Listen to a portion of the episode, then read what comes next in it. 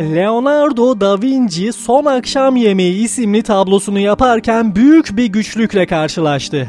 İyiyi İsa'nın bedeninde, kötüyü de İsa'nın arkadaşı olan ve son akşam yemeğinde ona ihanet etmeye karar veren Yahuda'nın bedeninde tasvir etmek zorundaydı. Resmi yarım bırakarak bu iki kişiye model olarak kullanabileceği birilerini aramaya başlar.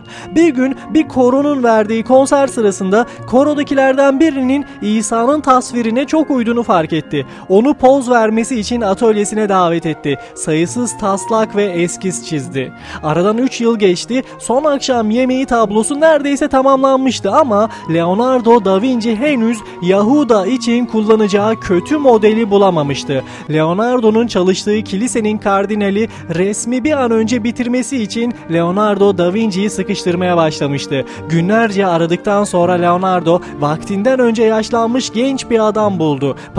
Paçavralar içindeki bu adam sarhoşluktan kendinden geçmiş bir durumda kaldırımın kenarına yığılmıştı. Leonardo yardımcılarına adamı güçlükle de olsa kiliseye taşımalarını söyledi. Çünkü artık taslak çizecek zamanı kalmamıştı. Kiliseye varınca yardımcılar adamı ayağa kaldırdılar. Zavallı başına gelenleri anlayamamıştı. Leonardo adamın yüzünde görülen inançsızlığı, günahı, bencilliği resme geçiriyordu. Leonardo'nun işi bittiğinde o zamana kadar sarhoşluğun etkisinden kurtulmuş olan Berduş gözlerini açtı ve bu harika duvar resmini gördü. Şaşkınlık ve hüzün dolu bir sesle şöyle söyledi. Ben bu resmi daha önce gördüm.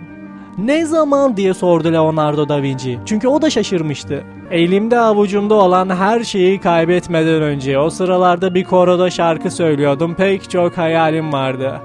Bir ressam beni İsa'nın yüzü için modellik yapmak üzere davet etmişti. O zaman görmüştüm. Yani değerli dinleyenler iyi ve kötünün yüzü aynıdır. Her şey insanın yoluna ne zaman çıktığına bağlıdır. Hayatta bazen kendimizi dünyanın en iyi insanı hissedebiliyoruz ya da bazen yer yarılsa da içine girsek diye düşündüğümüz anlar olabiliyor. Hepsi biziz. İyisiyle kötüsüyle, yaşanmışlığıyla her şeyiyle biziz ve kıymetini bilmemiz gerekiyor. Bazen başımıza kötü şeyler gelebiliyor. O kötü şeyler geldiği zaman onda da bir hayır olduğunu, ondan da bir ders çıkaracağımızı bilmemiz gerekiyor gerekiyor ve böyle yaşadığımız zaman da zaten hayat daha bir anlam kazanmış oluyor. Hayat daha bir güzelleşmiş oluyor ve yaşarken en azından keyif almış oluyoruz. En azından karşımıza çıkmış olan zorlukları bir şekilde üstesinden gelebileceğimizi düşünebiliyoruz ve böylelikle kendimizi daha iyi hissetmiş olabiliyoruz.